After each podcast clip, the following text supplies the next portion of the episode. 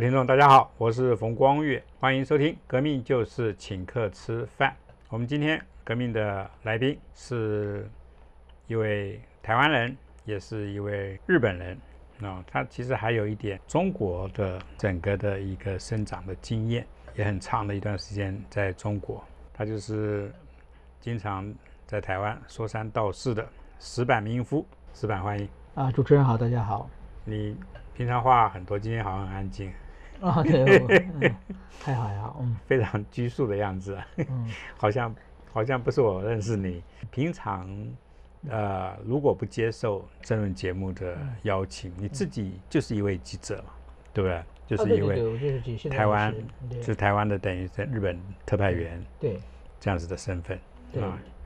那我知道你的中文其实是以前你这个在中国生长的经验。对，在中在中国到十五岁为止，基本上就是也比较喜欢读读书了，所以说，对于这个中文的写作能力，嗯，和阅读能力是还算还算不错的，在外在外国人比起来算不错的。我觉得一点口音都没有，哎，完全没有一个所谓的日本人的口音啊。日本人对对，我因为我是先先会中文再学日语，OK，所以说我的就是日日本人后来学中文常。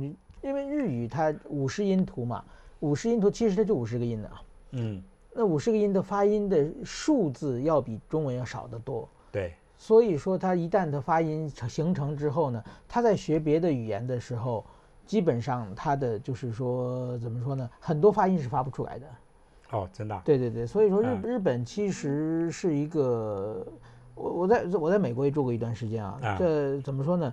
在美国的有各国族群的，比如韩国人的集团、中国人的、日本人的，各个都有嘛。对，基本上英文最差的都是日本人。在任何国家 到当地的语言能力最差的就是日本人。日本人一个是他就是说一个一个语言发音这个极限多，另外一个他的语法是比较跟别的国家都不一样的嘛。嗯，那比如说中文、英文的话，其实语法的顺序是一样的嘛。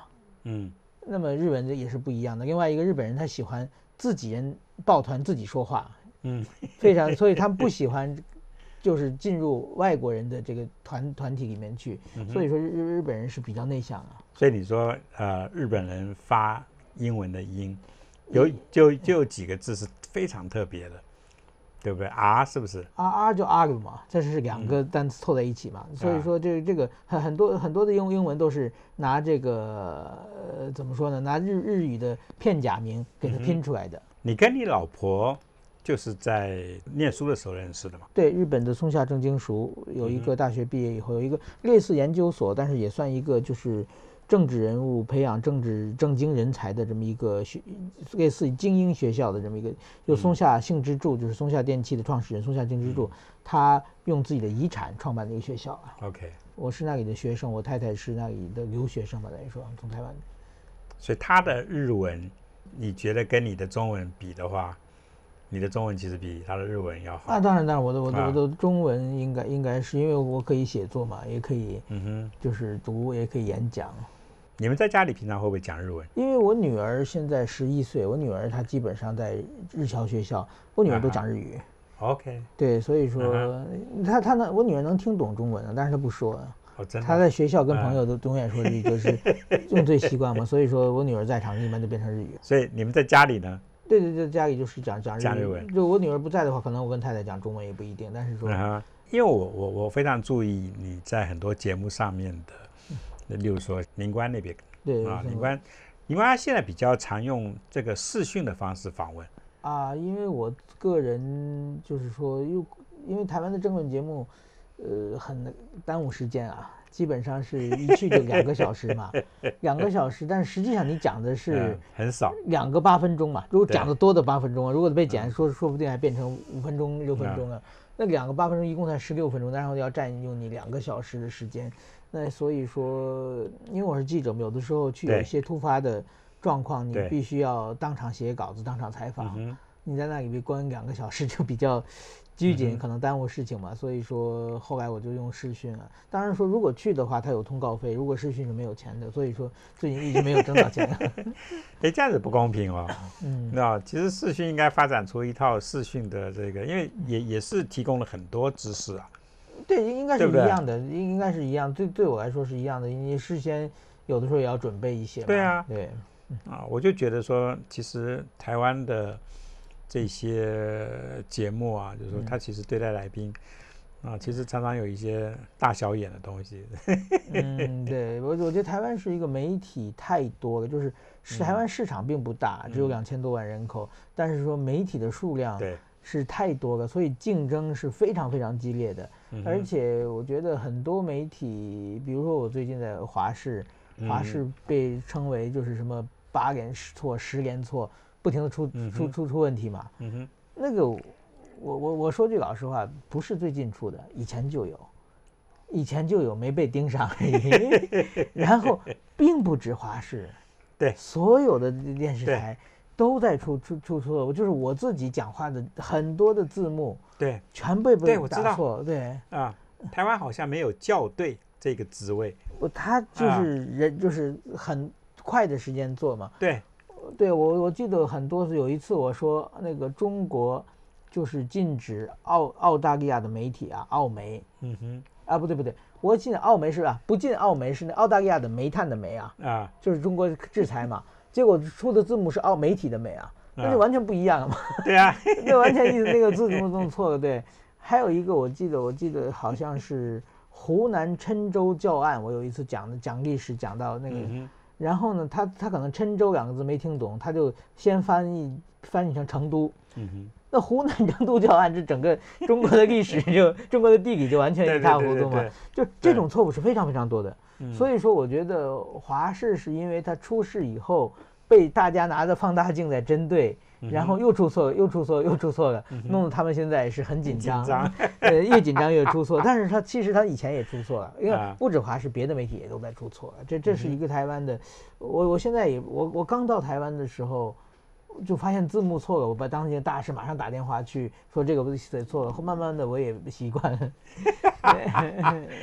其实这有这有点悲哀，对，这个这这有点悲哀。对。那就是像我自己有时候看那个电视，嗯。我其实去年奥运之前，嗯。我们家是没有电视，嗯可是去年奥运，我因为要看比赛，嗯。所以后来我就决定，哎，还是定一下这个那个叫什么 MOD 什么，所以我才比较看比较多的多看了一点这个政论节目的东西。那我就觉得说，哦，那个整个整个的翻译，那个真的是，因为我是报社出身，对，你知道，我报社的时候，我又特别爱管闲事，校对的事情，我常常就是等于是取而代之，嗯。然后帮他们在做。所以我每次看到电视上面的这些字幕啊，真的是笑也不是，哭也不是，真的有时候，其实我会替那些讲话的人感到难过，因为他们的那个意思完全没有表达出来。我们现在，我我比如说我是来台湾之前，我在日本做了三年报社的编辑嘛。编辑的话，就是说来稿子，我们编辑就是审稿，最后就是说去去登在报纸上嘛。那报纸是它是按照时间不停的往后印的嘛，比如说八点印一波，九点印一波，十点印一波。对，然后到十一点的时候，突然间发现有个错字，嗯。或者地名错了，这个时候的话，就是说我们先要把最后印的那一版改好，对，然后第二天的，就是上面全要更正嘛，嗯。写错了嘛，第二天的就是八点九点都要都要更正嘛。那个时候不管晚上几点，我们报纸是一晚上一点二十五分截稿啊，最后的截稿，所以一点二十分之前的话，我是外信部的次长，就是编辑嘛，要打电话给外信部的部长汇报，不好意思错了。嗯 这个是很很难的，可能在睡觉，可能在跟人朋友见面啊，然后要汇报，然后最后然后呢，马上要写写检查，就为什么要为什么错的，这哪哪个地方出现问题了？是记者的错还是这个编辑的错？嗯为什么？就是因为我们好几道教育的程序嘛，就是说把这个问题要查清楚，然后呢，部长呢第二他不管晚上几点，我我先汇报他，他要向编辑局长汇报。他也是硬着头皮先骂我们一顿，然后他去挨骂，然后第二天要开会，就是所有的编辑会议，嗯。这哪一个部分出出错了，这个部长要出来检讨，就是为为什么就然后有的时候会连续出错的时候，就连续几天出错的时候，就因为这种事情不是你过于小心就能，那去我们的那个上次要去那个神社去请神灵给他祝福一下，把这个厄运除走啊，花钱去做一个宗教仪式啊，就是那么在乎这种出错的了。所以在这种情况之下，我们就看到台湾的话，大家就是发现发错的话，就没有人认为这是这个是是个事情嘛，认没有人认为这是一件大事嘛。所以我觉得这一点是蛮蛮遗憾的事情。其实我九零年代回台湾的时候，啊，我在中国时报，那个时候中国时报当然跟现在的旺旺中时是完全不一样的报纸。那个时候其实报社里面还有所谓的校对啊，啊，校对有他的这个就自己的工作，就是专门在校对一些文字啊这些。哦，现在后来因为这一个，我想是费用的关系吧，校对都这个职职称都没有了。这这是一个满意。那如日本我们报社还还有校对啊，而且那个校对的话，我们出错的话是一个怎么说，我们都要写检讨。但是校对出错的话，他们的受的惩罚更严重啊，因为因为他们是做这个的嘛，没有看出来的。这所以我觉得真的台湾的媒体文化可能真的，如果这这这样错别字太太多的话，会整体的就是哪怕一条新闻，你看着对新闻的信任程度会降降低嘛。例如说从上个世纪九零年代、八零年代，我八零年代进的报社，八零代九零年代那个时候，其实整个报社里面的编制。还算是完备啊，例如说校对都有，啊，然后那个它整个的流程也比较严谨。可是后来越来越发展成为，例如说摄影记者都被裁得很厉害，嗯，那就变成尤其是手机这件事情附带照相的功能之后，对，我觉得每一个文字记者也身兼摄影记者，我觉得这个就是荒谬到不行的一个事情，对。日本会不会这样子？日本比台湾要好一点点啊，但是因为日日本的报纸只有五六家，电视台也只有五六家，市场要比台湾大个五六倍嘛。对，所以说日本的现在大家还能够苟延残喘活一下，但是说毕竟，比如说校对的，过去我们负责国际版就三个校对，现在可能变成两个，嗯，他们也也是在减少了。啊，我刚刚讲的也许有点嗯不太对，就是说校对这个这一个职称应该还有，只是说。被裁减的很厉害，那很多人就等于是说，你这个组里面的头头，你就自己在看稿的时候，你可能就要身兼校对的对这个职位 啊。我觉得这个都是那等于把这个工作加重，把这个人手你知道就裁到那个最精简的一个状态下面。对，可是可是不只是。就是说，像这样子功能上面的这种这种变化，我觉得制度性行销这件事情，在日本是怎么样？应该是没有吧？这个，他他会会表明啊，这但是很少。我们报社一般的极少做这方面，就广告就是有广告的人嘛。对，植入性营销的话是没有的。我我至少我在产经新闻二十多年，我没有在我自己的报纸上读过这方面的事情啊。当然说，如果说有一个记者，假如说。您开个公司研究一个新的产品，我跟你关系好，我偷偷的做，就是我写一个假装是新闻，实际上是替你的产品宣传那种事情的话，我到日本两听见两三次，那个记者基本上马上丢丢饭碗的。这个是会被抓到，偶尔会被抓到的，偶尔会被抓到的，当然也有没抓到的，我们不知道。但是这个是这个是不能够绝对不能碰的，比如说。我们还有一个，这个我在台湾也感觉到蛮奇怪，就是台湾有很多，就是说，呃，比如说那个总统府啊，各方面的，到处给你发这个纪念品，那个什么端午节呀、中秋节呀，真的，我们有时到办公室都都堆满那种另另类的贿赂。对，我觉得这个东西的话。但是说，我想可能台湾有有一些人是靠这个吃饭的，就是拿拿着各种纪念品去卖干什么的。所以说我也不不好意思再写太多嘛，毕竟是有每个地方每个地方的这个媒体的生态嘛。嗯。但是这个毕竟是你是监督他的嘛。对。你天天收礼，这有点不像话嘛。对呀，会有会有这么一个，但但是我后来又发现那个。台湾的那个有很多媒体，就是那些蓝营媒体，礼照收，骂照骂，是一点不受影响的。这点可能还能够分得很清楚吧？对他们其实收礼这个概念，嗯，包括在报社或者是电视台或者是广广播电台，嗯，他们媒体内部大家也有一个共识，就是你就是拿就对了，嗯，那那这个时候其实就要看记者，嗯，自己本身有没有这样子的一个最基本的一个。这个，例如说伦理的训练、道德的训练，我我觉得这个东西其实你到最后你没有一个很严很严格的标准，嗯，去要求这些新闻从业人员，你要他们在那边自己约束自己，我觉得这个基本上就是不对。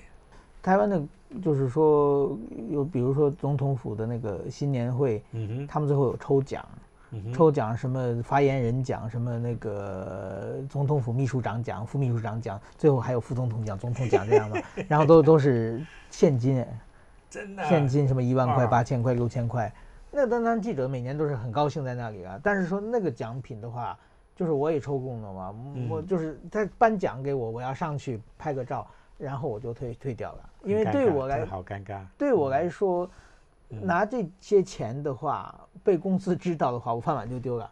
对这绝对不是这几千块钱能够。嗯这这，而且好像是，比如说路透社，好像是香港的《苹果日报》也都退嘛。嗯，就是说，这是我们社内的，不是我们不想要钱，也不是我们钱很多，但是我们社内有一条这种采访对象，如果拿钱的话，嗯那你以后不但是产经新闻你没办法做，你到任何你想转到别的企业的话，别的媒体的话也不可能要你了嘛。就是拿纪念品还好说一点嘛，对，你如果拿现金的话，这个是在日本是绝对是不能碰的一条线啊。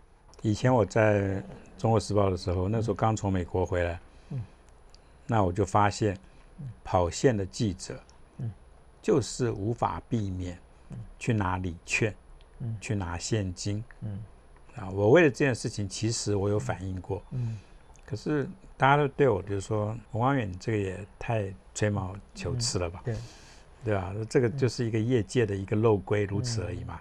我为了这个事情啊，其实其实我后来有一点难过，就是说我必须要跟这些人啊经经常性的在一起工作，啊，然后要要去吃饭，啊，然后这边谈笑风生，可基本上嗯。我是挺看不起他们的。就每每个地方的媒体文化不太一样啊。我觉得台湾的媒体是在台湾民主化过程之中发挥有非常大的作用啊，对。然后结果变成媒体变成没人监督了嘛，对，他们就变成觉得自己好像是一个非常大的权利，有非常大的特权，所以说、呃怎么说呢？呃，我觉得这个台湾独有的文化啦，而且别的地方谁也不敢得罪媒体。嗯我我怎么怎么觉得？我觉得就是说，比如说台湾很多的企业都有那个就是招标投标嘛，很多广告的投标是政府机关来来的嘛。对。那这点我觉得就是，其实如果正常市场经济，可能很多媒体已经被淘汰了。嗯，但是因为有政府的各种标案养着这些媒体，这些媒体才才能够 苟延残喘下去啊。嗯这点我觉得，在在日本我不是说没有标案，日本也有了，就是说但是极少。而且完全是非常公开透明的，这点我嗯觉得还是媒体还是比较重视了。当然，日本媒体有日本媒体的各种各样的问题，呃，但是我觉得这个是台湾的，这因为台湾的媒体，我觉得在民主化这过程之中，他们是有功之臣，所以说他们可能觉得我们现在可以随便骂人，你们不许骂我。你在这个《说三道四》啊嗯。这本书里面，我觉得很好看的一个很重要的原因是，嗯。每一篇文章基本上都不是那么长。啊，对对对那这些东西都是以前报纸上面发表过的东西。那。面基本上是我脸书上的东西啊，哦脸书上的东西有一半多一点点，然后还有一些因为有些比较长。对对对，有有些是我啊。在媒体上讲过的东西或者各方面对，那我觉得你对于台独这个概念嗯。啊，基本上你其实我觉得态度跟我一样，嗯，就是说台独这件事情，例如说你讲很多人讲台独这个嗯。台独分子啊，硕典望祖，啊对对对，这个我就觉得你其实硕典望祖，例如说这个概念，你你还甚至你把典故都把它讲出来。对对。对，我其实每次跟人家辩论硕典望族嗯。这个概念的时候，我就拿我奶奶的例子，我说什么叫硕典望祖？嗯。你知道，我说我奶奶，那她曾经是清朝人，清国人，嗯。然后一夜醒来，她变成民国人，嗯。你知道，然后一九四九年某一天一夜醒来，他又变成中华人民共和国人。人家讲我硕典望族，我说也不会啊，我说这个孔子就不是中国人了。嗯对啊，那那个时候大家就开始吵起来了。孔子怎么不是中国人？你知道，我说孔子是鲁国人，所以你说 孔子都不是中国人了，你们这么的尊孔，嗯对吧？当然，你们就说有些中国人在文革的时候其实是批孔扬情的，对对不对？我说，在这个状况下面，你说什么叫做硕典忘祖？那你自己身身为一个台湾人，那你接受台湾的政法，啊，这种这种这种律法的这样子的这个规定，那在这边生活，你其实你如果你不能够硕典忘祖的话，哇，我真的要问你，你应该遵守哪一个法律？嗯，对，我觉得就是说，这这是典型的属于道德绑架嘛。嗯，你是什么样什么样的，所以你必须怎么样怎么样。我觉得这种道德绑架，我是个人很反对的。就是说，但是说我并并不是光是统派啦，就是讲，比如说台湾本土派，也说你必须爱台湾嘛，好像有一种类似道德绑架嘛。其实我我觉得在台湾，爱台湾是一个至高无上的，谁都不能碰的一个词了。对。这但是我觉得这点是也是蛮奇怪的啊，就是说。呃，在在日本，日日日日本那个有一个几年前，日本有一个妈年轻的妈妈，她的小孩子要去托儿所去，但是在东京的托儿所就是非常少，你要抽签去，要去抽签，好像连续三四个托儿所都抽签没有抽上，如果如果没有抽到的话，他就必须在家里照顾小孩，他就没办法工作嘛。然后他就在网上写，他说那个日本去死吧。就骂骂日本，就是我为什么不让我生？然后那个那那句话变成了当年日本的流行语啊，嗯，就是在国会上大家都拿这句话来讲啊。这个我觉得，如果在台湾谁要写出类似的话，这个这人一辈子都不想别想回台湾，对不对？就是说，我觉得你不你爱台湾是你的自由，你不爱台湾也是你的自由嘛，对对不对？你是中国人，你认为自己中国人是你的自由。你不认为不是中国人也是你的自由？大家都在自由的情况，大家通过公平的投票，哪个人最多，我们就按谁的呃按谁的方法来做。你你不同意，你作为少数意见，你还可以自己继续主张嘛？我觉得这是一个非常理想的国家嘛。那倒是说你那群人无数点望族，我觉得他们是他们的有他们的自由，这是一个理想的比较理想的社会，对。那那如果他就算讲什么什么去死吧，那也只是 他一时的愤怒，对对对对对，就是说就是说就是吐出这些话而已嘛。对对对啊，那他。真的对于自己这个国家是怎么个感情，你不能够从那一句话就来整个的断定。对，所以所以说，我觉得这这这是这是一个，呃，我我认为台独。另外一个，刚才你讲台 台独，我其实我也讲，我说台湾呢，就是民主化之后，已经没有台独的问题，只有改名字的问题。嗯哼，就是你想不想改名字？嗯哼。的问题就是说，我现在我叫石板明夫，对我我我我我想改名字，我改名叫冯光远，但是出门他还管我叫石板明夫，那我改名没有意义嘛？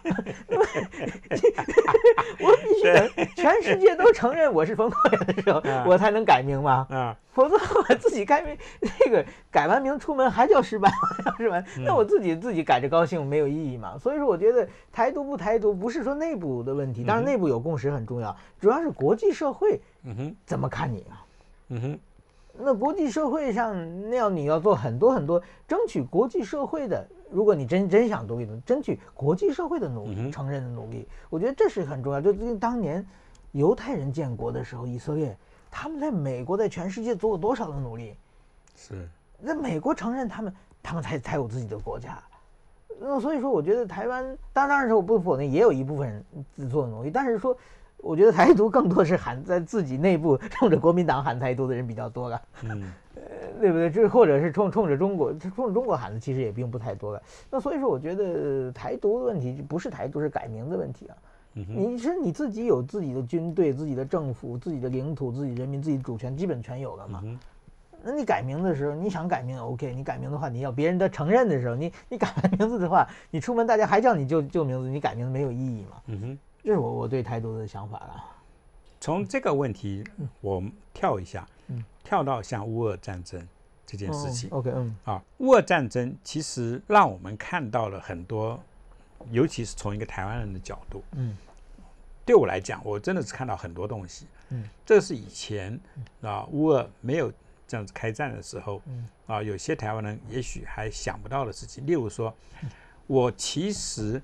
我一直是在想的，如果哪一天，因为中国一天到晚说是要这个要学习台湾呐，要怎么样？这两天不是那个《环球日报》那个谁嗯又是说对他好像不留活口不留活口。哇塞！我说我说胡先生啊，我说哎这边很多很漂亮的女生呢，你都不留活口的话，是说你这么你这么色的一个人，或是你怎么你怎么杀得下手啊，是吧？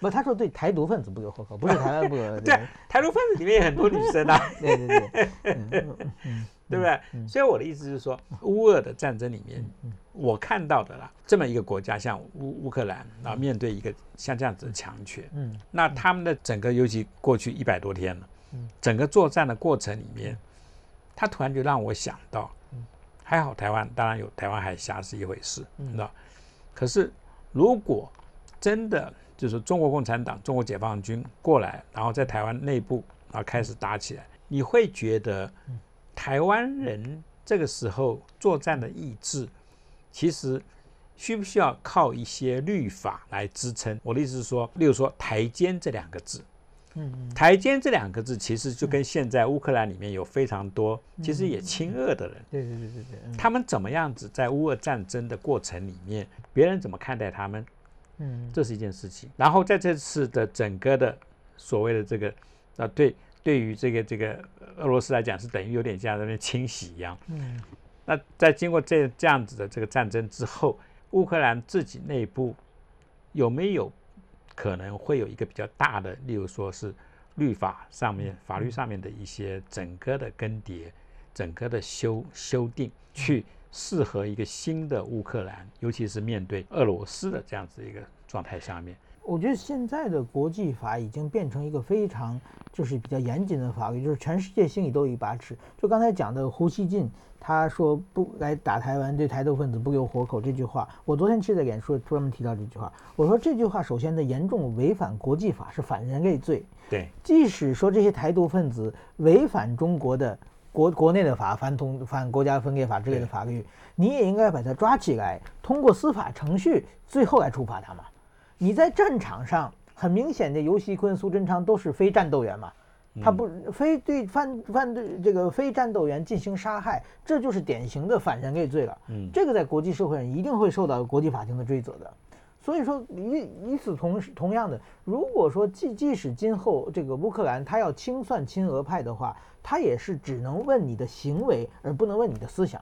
你思想喜欢俄罗斯呃的话，你你你是没有问题的。但是说，如果说俄军打过来说，你给他带入到那个、呃这个马利坡的钢铁厂是你带进去的，嗯，这个是违反的，可能是通敌罪，各方面是有法律来处理。就是你问你的行动啊，但如果说你是思想的话，以现在以光以思想或者以人种啊、血统来治罪的话，我想现在国际社会已经大家都不答应了嘛，一大家都有一个准绳嘛。所以说，我想今后我们等于说这一次乌俄乌战争，我们看到了很多这方面的，就是过去我们看不清的事情，比如说过去台湾一直担心。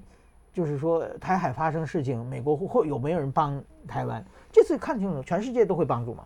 但是派不派兵是另外一回事。另外一回事，对，但是说会不会帮助，一定会帮助，这点看到，而且会很费很大力气来帮助的。还有一个就是说，即使不派兵，也不见得打不赢，这这是一个新的发发现，对不对？就是说，通过各种各样的这个，首先是往各种的情报，另外各种的武器，嗯现在打战争就是打武器的嘛。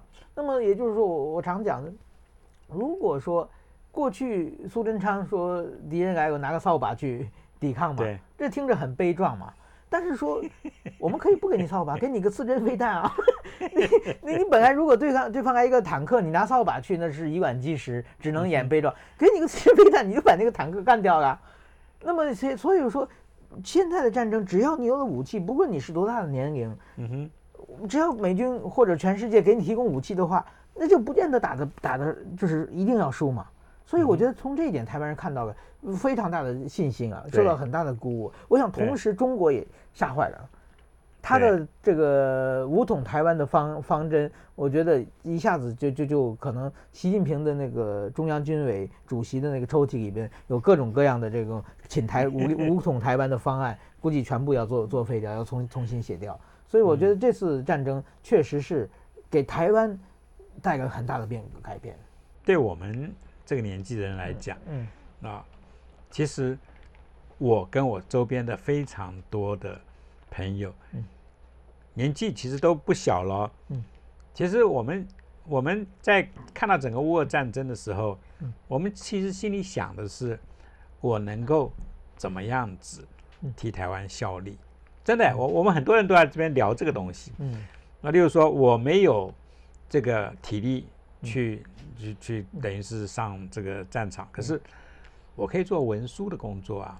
嗯，我可以做，例如说照护的工作啊，那我可以做运输的工作，嗯，我可以做宣传的工作，嗯，我可以加入这个整个宣传，尤其是像我的，这是我的本业，嗯，我倒觉得说，各个年龄层的人，其实在我的，在我的周边，很多人都在想这个问题，嗯，我我倒觉得说，我我看到这个现象，我就很高兴，我觉得台湾人。某一种的共识，嗯，因为我是台独分子嘛，我是我是毫不讳言的，我就是台独分子，你知道，我就是摆明的，就是说啊，准备就是说，我妈要你，要么要么就让你杀，你知道吧？要么就是跟你这边对战，我要怎么做？我当然是跟你对战了，嗯，对吧？所以倒是觉得说，因为这个乌俄战争，我当时发现说，哇，那个整个想象力被被激活了，对对，知道？我就觉得说，哇，这个真这个真的有趣。还包括就是说，大家开始就是说看欧洲，嗯，啊，就自由国家美国怎么样子去跟一个独裁国家对干，嗯，啊因为其实，在二战的时候也都是这样子，国家包括一战也是一样，对，对吧？都是等于是说一个比较是一个所谓的一个自由的阵营，跟一个比较所谓的一个帝国啊，或者是。那那那是一战啊，或者是说像那个法西斯啊，或者这样这样子的一个独裁啊，那是二战，对。然后后面也很多战争，其实也都是好像基本上都是两个阵营在那边对干。因为现在有电视，我还三五十还看了一下这些不同的这个争论节目，就发现说有的还真的是站在台湾的立场，有的比较站在统派的立场，对，在那边讲事情。我要觉得说哇，那其实是让台湾人。在思考这些事情上面，嗯，那给了一个很大的一个机会，那给了一个很很很多的这个材料，嗯，让你去整理。我觉得像你这样子的，呃，一个，你你是台湾人啊，因为你是台湾女婿，你当然是台湾人。你是日本人，是我们的朋友，因为你就是日本人。你也在中国住那么久，所以某种程度上面，你也是有中国的这样子的一个背景。嗯。所以我觉得你特别有趣，就是因为，你其实这三个地方你都经历过，嗯，你自己觉得，这个当然也没有说哪个好哪个不好，你比较喜欢在哪里过日子？那如果作为生活的话，我觉得不多好多在台湾生活也很好啊，而且，呃，就是说，但是如果要是作为记者，有成就感绝对在中国，真的，对啊，那作作为记者有，就是说。我现在作为台湾，我也很努力工作，但是说独家报道的话，拿到的机会不少。首先，台湾这个体体制就是很难拿到独独家报道的地方啊。那我如果去美国、去英国，我再努力，我不可能赢得赢到当地的媒体嘛。我不可能赢赢过这个 BBC，赢过这个美国的呃什么《纽约时报》。但是我在北京，我可能赢了《人民日报》、赢新华社，因为他们不敢写啊。我 抓到以后，我就可以写了。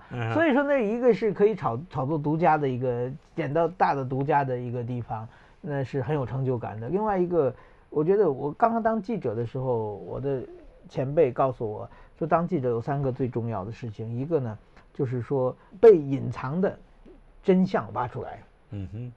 就是一般是权力者隐藏的真相，他不告诉大家，你要把它挖出来。第二呢，你要是把这个不公平的现象写出来。对。第三呢，你要替弱者发声。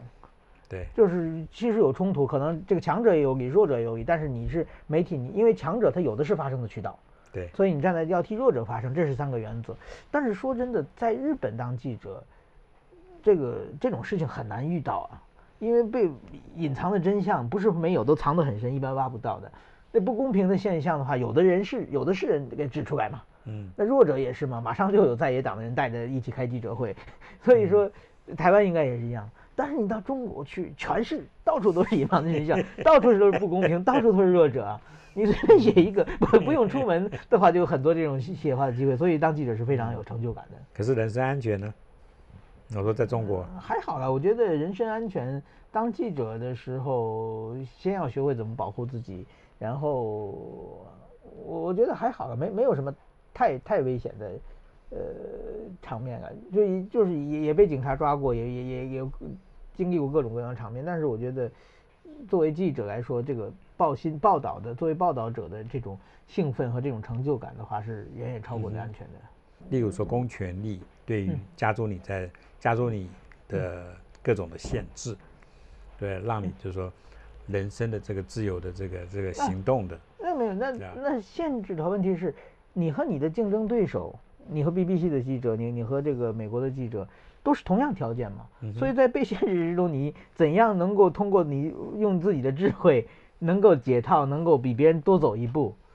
这个也是一个很大的成就感，我觉得当当然说不不会像采访是现在这么自由了。比如说前不久那个过去两年前武汉不是这个刚刚开始封城的时候嘛？对，那时候外国的记者，当时我不在北京，外国记者要去采访，完全出不了北京城。然后他们他也不说不让你去，你只要去，不管是这个公共这个长途汽车，还是火车，还是飞机场。你看，你记者要去的话，他给你量体温，那量体温是三十九度起跳的，一量的话你就你就发烧，然后就给你隔离十四天，然后就是不让你出门，就是这个时候你要想办法怎样到采访到第一手资料，所以说大家都一样嘛，要是大家都可以去，就不让我去，对啊，所以这种这种事情的话，要想各种各样的办法，对。你现在台湾，你会很怀念在中国。当记者的日子还好，但是现在我台湾我有不同的成就感嘛。呃，这个十年中被打打杀杀、被监被监视，呃，也是很辛苦的。所以现在等于说换一种思维方式也不错。我在台湾这两年，我觉得还是蛮充实的。中国对于像你这样子的一种成长的背景的人，会不会特别的优待你们，或者是不优待你们？那么他们会很注意，很很注意我们，就是说，因为很多现场的话，我可以混在中国人进去采访嘛，所以说他们基本上到当地的警察都会把我的照片先传出去，就是对你特别小心，就是对对对对，要 要抓就先抓我，对对对，这个可能是内奸。我觉得我我我很喜欢看的东西，一个很重要的一个原因是，你的逻辑非常清楚。那我觉得我觉得很多。